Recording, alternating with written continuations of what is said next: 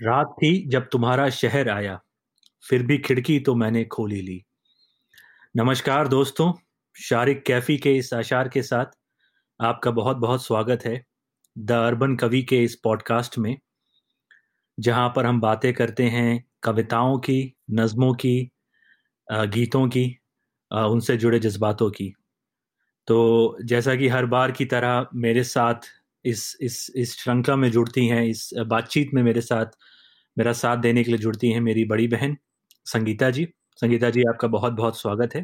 धन्यवाद सौरभ और नमस्ते दोस्तों हमारे साथ जुड़ने के लिए बहुत धन्यवाद और आपका इस अर्बन कवि की पेशकश में बहुत स्वागत है। तो दोस्तों जैसा कि आपको पता है कि हम लोग हर बार कुछ एक नया टॉपिक लेके आते हैं एक नया थीम लेके आते हैं जिसके बारे में हम बात करते हैं जिससे जुड़े गज़लें नज़में हम आप तक पहुंचाते हैं। तो आज जब हम बात करने वाले हैं, वो एक एक एक थीम ना होकर, एक बल्कि एक शायर के बारे में है। एक शायर की नज़में और उनकी गज़लें जो हमें काफ़ी पसंद हैं, उनमें से कुछ चुनिंदा गज़लें आपके लिए लेकर आए हैं। या कह सकते हैं कि एक बहुत बड़े से बाग में से कुछ चुनिंदा फूल आपके लिए पेश करने की कोशिश कर रहे हैं। तो जिस शायर की मैं बात कर रहा हूँ, जिसका शेर मैंने शुरुआत में सुनाया, इनका नाम है शारिक कैफ़ी। शारिक कैफ़ी जो लोग गज़लें सुनते हैं, गज़लों के शौकीन हैं, नज़मों के शौकीन हैं, उन्होंने ये नाम पहले भी सुना होगा, कई बार सुना होगा। तो ये बरेली के रहने वाले हैं। उन्नीस सौ इकसठ में इनकी पैदाइश है। बरेली उत्तर प्रदेश में हुई थी। और हमने इन पहले एपिसोड में भी इनके बारे में ब्रीफली बात की थी आ, मतलब उनकी गज़ल शेयर की थी आपके साथ। तो आ, बहुत ही मैंने उस समय भी ये कहा था और आज फिर दोहराऊँगा उस बात को कि इनकी खासियत ये है कि बहुत ही सादा लिखते हैं आ, बहुत ही सरल शब्दों का प्रयोग है करते हैं जिसकी वजह से रिलेट करना कविता से काफ़ी इजी हो जाता है। और एक एक अच्छी बात यह है कि बहुत बहुत सटल चीज़ें आपको, बहुत सटल इमोशंस जो हैं, कई बार जिसको व्यक्त करना बहुत मुश्किल होता है, उसको बहुत सरल शब्दों में ये अपने गज़लें और, गज़लों और नज़मों के माध्यम से आप तक पहुँचा सक देते हैं। तो तो इससे पहले मैं शुरू करूँ संगीता जी, आप कुछ ऐड करना चाहेंगे इनकी तारुफ में? नहीं, सौरभ, मैं बस अपने दोस्तों को यही बताना चाहूँगी कि शारिक कैफी जिनके बारे में सौरभ बात कर रहा है उनका परिचय भी तुमने ही कराया था और तुम्हारे थ्रू ही मैंने उनकी पहले कविताएँ पढ़ना शुरू किया। और जैसे कि सौरभ ने कहा, जैसे तुमने कहा, बहुत ही सादे शब्दों में लिखते हैं। जो बात हमारे लिए कहना मुश्किल होता है, उसको बहुत आसानी से कह देते हैं। और कभी कभी मुझे ऐसा लगता है कि कोई बात ऐसी जो हमें पता भी नहीं होता, हम सोच रहे हैं। उस बात को भी वो पकड़ लेते हैं और उस बात को भी बहुत खूबसूरती से बयां करते हैं। इसके बारे में हम इस एपिसोड में और बात करेंगे।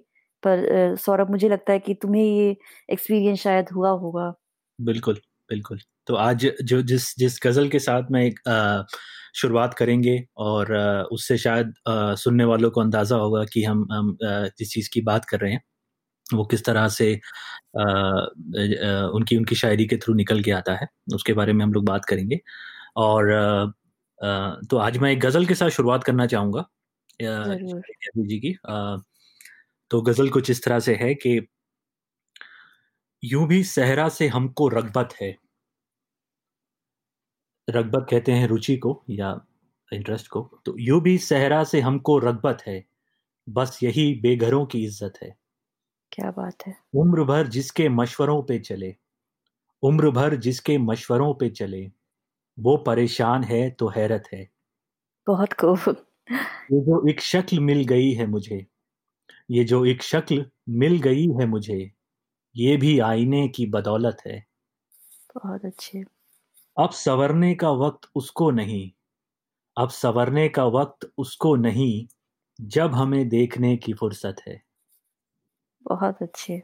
सैर दुनिया को आ तो जाओ मगर दुनिया की सैर के लिए कह रहे हैं आ तो जाओ। सैर दुनिया को आ तो जाओ मगर वापसी में बड़ी मुसीबत है। क्या बात है बहुत अच्छे बहुत कह कहा कह कहा मारने में कुछ भी नहीं। कह कहा यानी ज़ोर से हंसने में कह कहा मारने में कुछ भी नहीं मुस्कुराने में जितनी मेहनत है। वो खा वो खरापन मोहब्बतों में कहा। वो खरापन मोहब्बतों में कहा बेवफाई में जो सदाकत है। सदाकत यानी सच्चाई को। बे वो खरापन मोहब्बतों में कहा बेवफाई में जो सदाकत है। बहुत अच्छे। ये तेरे शहर में खुला मुझ पर। ये तेरे शहर में खुला मुझ पर। मुस्कुराना भी एक आदत है। क्या बात है बहुत अच्छे।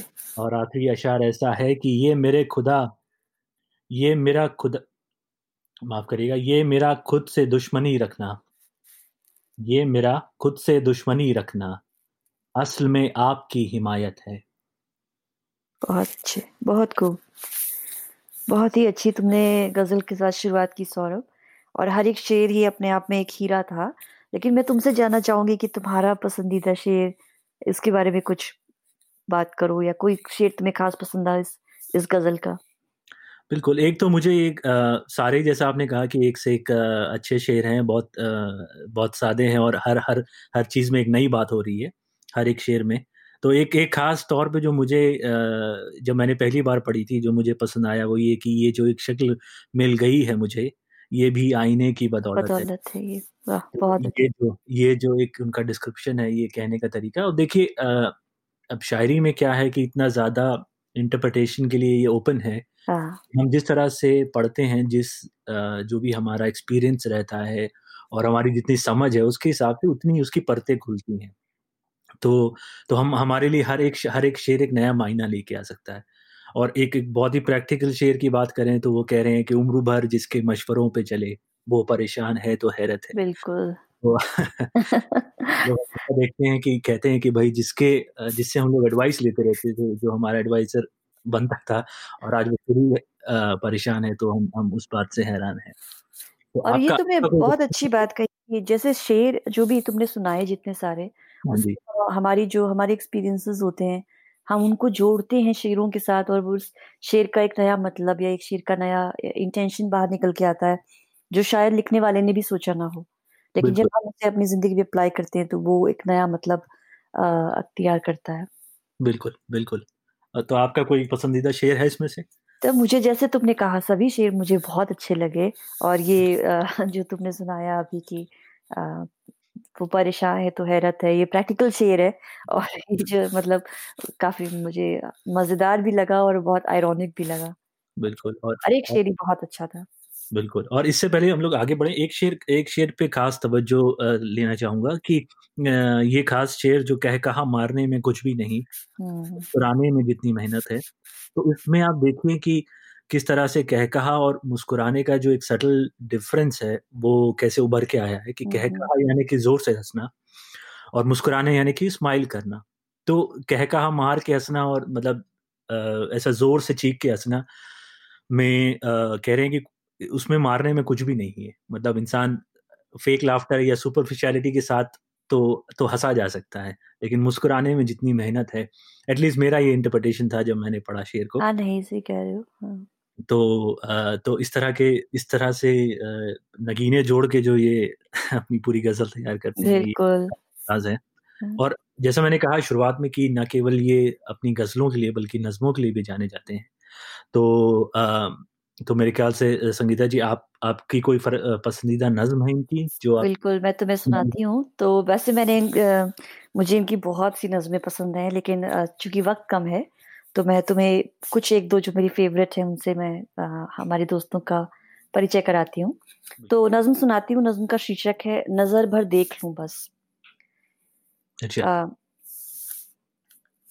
पता है तुम्हारे साथ मेरे साथ कितने इत्तेफाक एक साथ हुए होंगे।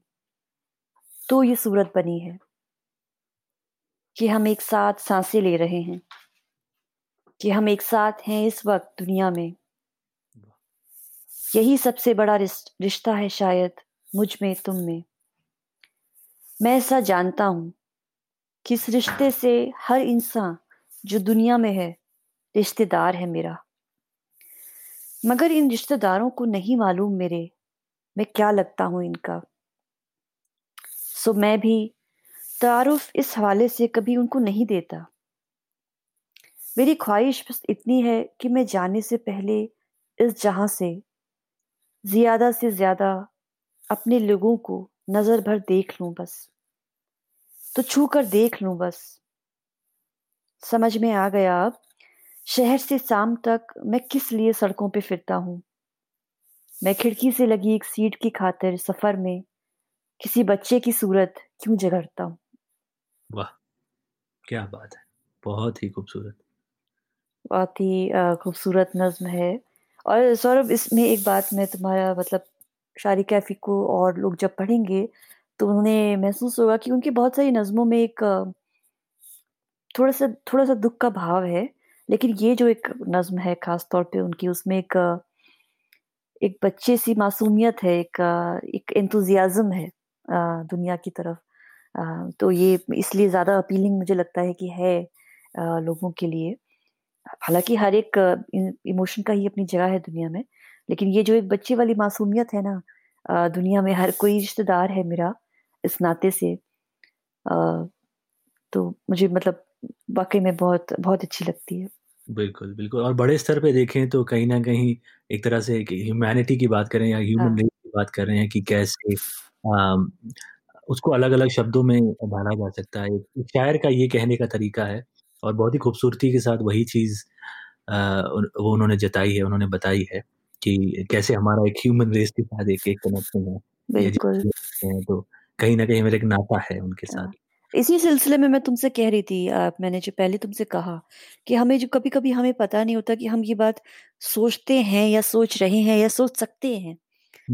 तो वो इसीलिए कहते हैं ना हिंदी में कि जहाँ ना पहुँचे रवि वहाँ पहुँचे कवि। तो ये सोच ऐसी है शायद हमें किसी दिन बहुत अच्छा लगता है। धूप में बैठे हूँ सर्दी में मीठी मीठी धूप आ रही हो चेहरे पर तब मन में जो एक सुंदर सी फीलिंग होती है उस तरह की फीलिंग ये जगाती है ये नज्म मेरे मन में। बिल्कुल और कहीं ना कहीं ये आपके थॉट्स को एक तरह से ये अपने जहन को नरिश कर देती है कि इस तरह की फीलिंग आती है और परिपूर्ण कर देती है इस चीज़ को। बिल्कुल। तो बहुत ही बहुत ही खूबसूरत नज्म आपने सुनाई। और सिलसिले को आगे बढ़ाते हुए अब हम नज्म से एक बार फिर से गज़ल की ओर रुख करते हैं। तो एक एक और नज, एक और गज़ल की मैं आपके साथ शेयर करता हूँ। तो सुनिएगा कुछ हम्म। जब कभी जख्म शनासाई के भर जाते हैं जब कभी जख्म शनासाई के भर जाते हैं उसकी गलियों से गुजरते हुए घर जाते हैं। जो ज़रूरी था वही पूछना हम भूल गए। रास्ता बंद अगर हो तो किधर जाते हैं? क्या बात है बहुत अच्छे। और तो खौफ नहीं हमको किसी का लेकिन और तो खौफ नहीं हमको किसी का लेकिन कोई अपना सा नज़र आए तो डर जाते हैं। क्या बात है वाह बहुत अच्छे। किसी तूफ़ान की अफवाह उड़ाता है कोई किसी तूफ़ान की अफवाह उड़ाता है कोई और हम डर के किनारे पे उतर जाते हैं। बहुत अच्छे। जान देकर भी तेरा वादा निभाने वाले जान देकर भी तेरा वादा निभाने वाले तेरे हक में कोई अच्छा नहीं कर जाते हैं। सबके कहने पे बहुत हौसला करते हैं तो हम सबके कहने पे बहुत हौसला करते हैं तो हम हद से हद उसके बराबर से गुजर जाते हैं। बहुत अच्छे। ठीक से जख्म का अंदाज़ा किया है किस किया ही किसने? ठीक से जख्म का अंदाज़ा किया ही किसने? बस सुना था कि बिछड़ते हैं तो मर जाते हैं। वाह बहुत खूब बहुत खूब। हम बिछड़ कर भी जिएँगे ये तस्वुर ही ना था। ये हमने कल्पना ही नहीं की थी। हम बिछड़ कर भी जिएँगे ये तस्वुर ही न था। क्या खबर थी कि ये लम्हे भी गुजर जाते हैं? क्या बात है। राह चलते हैं राह चलते जो एक पल को नज़र आए थे। राह चलते जो एक पल को नज़र आए थे। कुर्बतें हो तो वही रंग ठहर जाते हैं। जाने क्यों सोचता रहता हूँ मुसलसल जिसको? जाने क्यों सोचता रहता हूँ मुसलसल जिसको? जहन से उसके खदो खाल उतर जाते हैं। और आखिरी अशार ऐसा है, अब तो हर जख्म नया एक नई राहत है। एक बार आके कहीं ऐसे हुनर जाते हैं। एक बार आके कहीं ऐसे हुनर जाते हैं। बहुत अच्छे, बहुत ही अच्छी तुमने गज़ल सुनाई सौरभ। बहुत ही मतलब छू गई दिल को बिल्कुल। बिल्कुल और देखिए कि इसमें भी ऐसे ही है कि हर एक शेर जो है एक अपनी कहानी बोल रहा है, एक अपने जज़्बात एक नया जज़्बात लेके आ रहा है ग़ज़ल में, एक नया रंग ले रहा है। अ, और और जैसे हम प्रैक्टिकलिटी की बात कर रहे थे अभी पिछली ग़ज़ल में, तो अब देखिए कि अ, जैसे उन्होंने ये शेर कहा कि हम बिछड़ कर भी जियेंगे तसव्वुर ही ना था। हाँ। क्या खबर थी कि ये लम्हे भी गुज़र जाते हैं। कि जब हम बात करते हैं कि दिस टू शेल पास वो जो बात करते हैं कि हाँ, ये वक़्त हर वक़्त गुज़र जाता है और हमें कई बार ऐसा लगता है कि किसी से बिछड़ कर किसी से आ, किसी के हिजर में ऐसा लगता है कि शायद वक़्त काटना मुश्किल है या ज़िंदगी में कुछ बचा नहीं है। लेकिन वहाँ पे एक प्रैक्टिकैलिटी का एक जो एंगल है यहाँ पे लेकिन मैं इसका मेरे मतलब मेरे नज़दीक इसका सोचने का तरीका थोड़ा-सा अलग है सौरभ जो तुमने कहा। जैसे हम बात कर रहे थे अलग-अलग इंटरप्रिटेशन होते हैं। तो मेरे मेरे नज़दीक इसका एक इंटरप्रिटेशन थोड़ा-सा अलग है इस सिलसिले में कि मैं सोचती हूँ कि जैसे किसी से हम बिछड़ गए, किसी को हम बहुत प्यार करते हैं, जैसे सोचो कोई अपना ही है हाँ। और वो नहीं रहा अब। अब उसके बिना ज़िंदगी वो तो रहती नहीं है जो थी या जो सोचा था, लेकिन अब वो हम अ, मतलब वक़्त फिर भी कटता रहता है। ऐसा नहीं है कि कुछ बदला नहीं है, लेकिन मतलब मैं अच्छी तरह से एक्सप्लेन नहीं कर पा रही पर मैं बोलना चाहती हूँ कि उसमें एक एक भारीपन का फिर भी एहसास है। बिल्कुल, बिल्कुल मैं मैं ये बोलना चाह रही थी। नहीं, मैं आपकी बात समझ रहा हूँ और मेरे ख़्याल से ये जो एक आपने इसका एक नया नया एंगल दिया है, जो नया पर्सपेक्टिव पेश किया है, शायद मैंने जब ये शेर पढ़ा था तो मेरा उस हिसाब से उस हिसाब से मेरा उस तरफ़ पर्सपेक्टिव पे ध्यान नहीं गया था। बट हाँ, मैं आपके आपके पर्सपेक्टिव से बिल्कुल इत्तेफ़ाक रखता हूँ कि कि इंसान के चले जाने से या इंसान उस इंसान के आस-पास ना होने से अ, के बावजूद भी वक़्त कटता है लेकिन बहुत भारी लम्हों के साथ कटता है। बहुत सब कुछ बदल जाता है और लेकिन वक़्त फिर भी कटता रहता है, लेकिन जो सिर्फ़ जिस जो जो बिछड़ गया सिर्फ़ उसे ही पता होता है कि क्या बदला है। बिल्कुल। बहुत बहुत अच्छी बात की तरफ़ आपने ध्यान दिलाया। तो जैसे हम लोग बात कर रहे थे कितना ज़्यादा अ, अ, अलग-अलग पर्सपेक्टिव के साथ कविता को, एक शेर को देखा जा सकता है। तो आई एम श्योर कि कोई और किसी और एक्सपीरियंस के साथ इसको पढ़ेगा, तो और शायद कोई और और बिल्कुल, बिल्कुल। तो और और एक चीज़ और आपने बोली थी कि अ, कि जब शायर लिखता है, तो ये सोच के नहीं लिखता या जिस सोच के साथ वो लिखता है ज़रूरी नहीं है कि वो पढ़ने वाले तक उसी सोच के साथ पहुँचे हो सकता है पहुँचे। तो ये बहुत खूबसूरत बात आपने और इसलिए देखो सौरभ शायर का और पढ़ने वाले का ये एक रिश्ता जो है, वो शायर जब लिख देता है, शायर देने वाला है और हम लेने वाले हैं, ऐसा नहीं है। हम दोनों का आपस में इस तरह से रिश्ता है कि गज़ल लिख रही है और वो हमारे बीच में ज़िंदा है और हमारे बीच में ही ग्रो कर रही है गज़ल। बिल्कुल।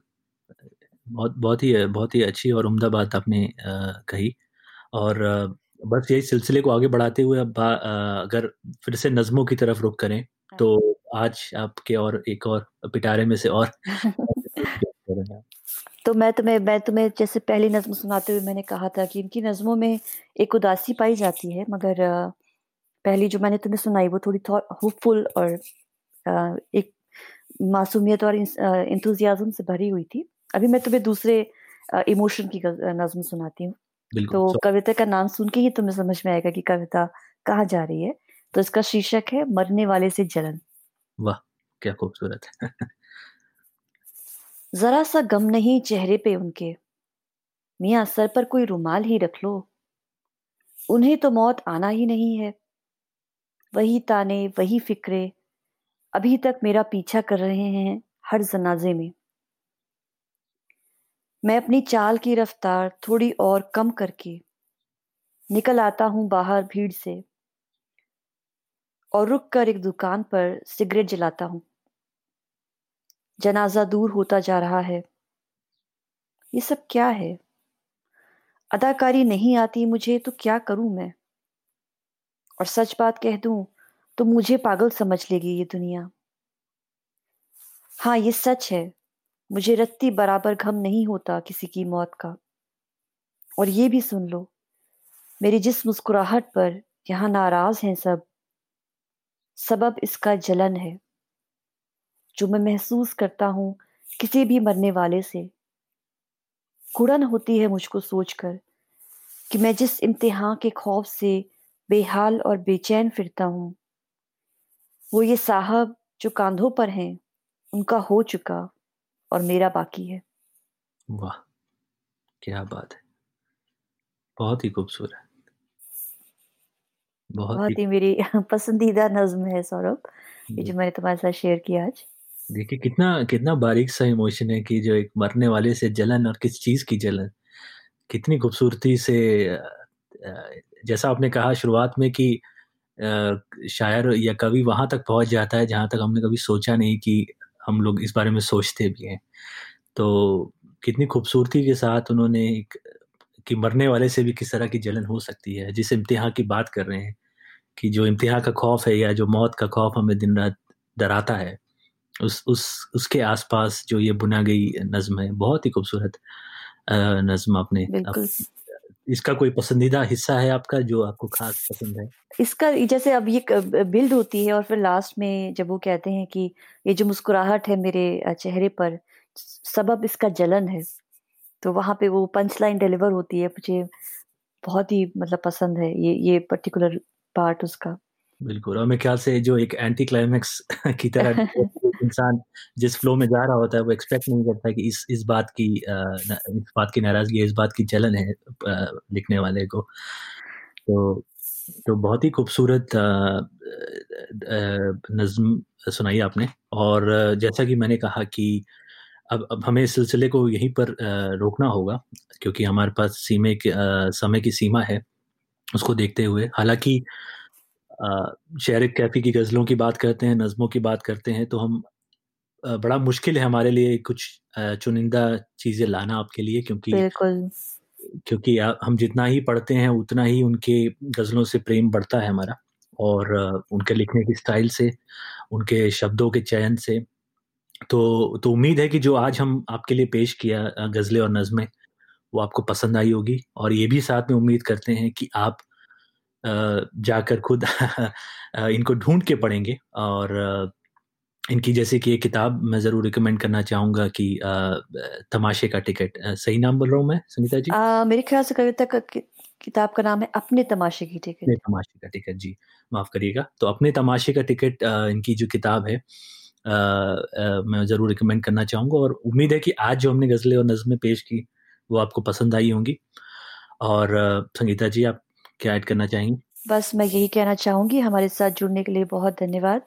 उम्मीद करते हैं आपको ये पसंद आई होगी और कविताओं का और नज़्मों का ये सिलसिला यूँ ही चलता रहे। बिल्कुल, तब तक के लिए पढ़ते रहिए सुनते रहिए।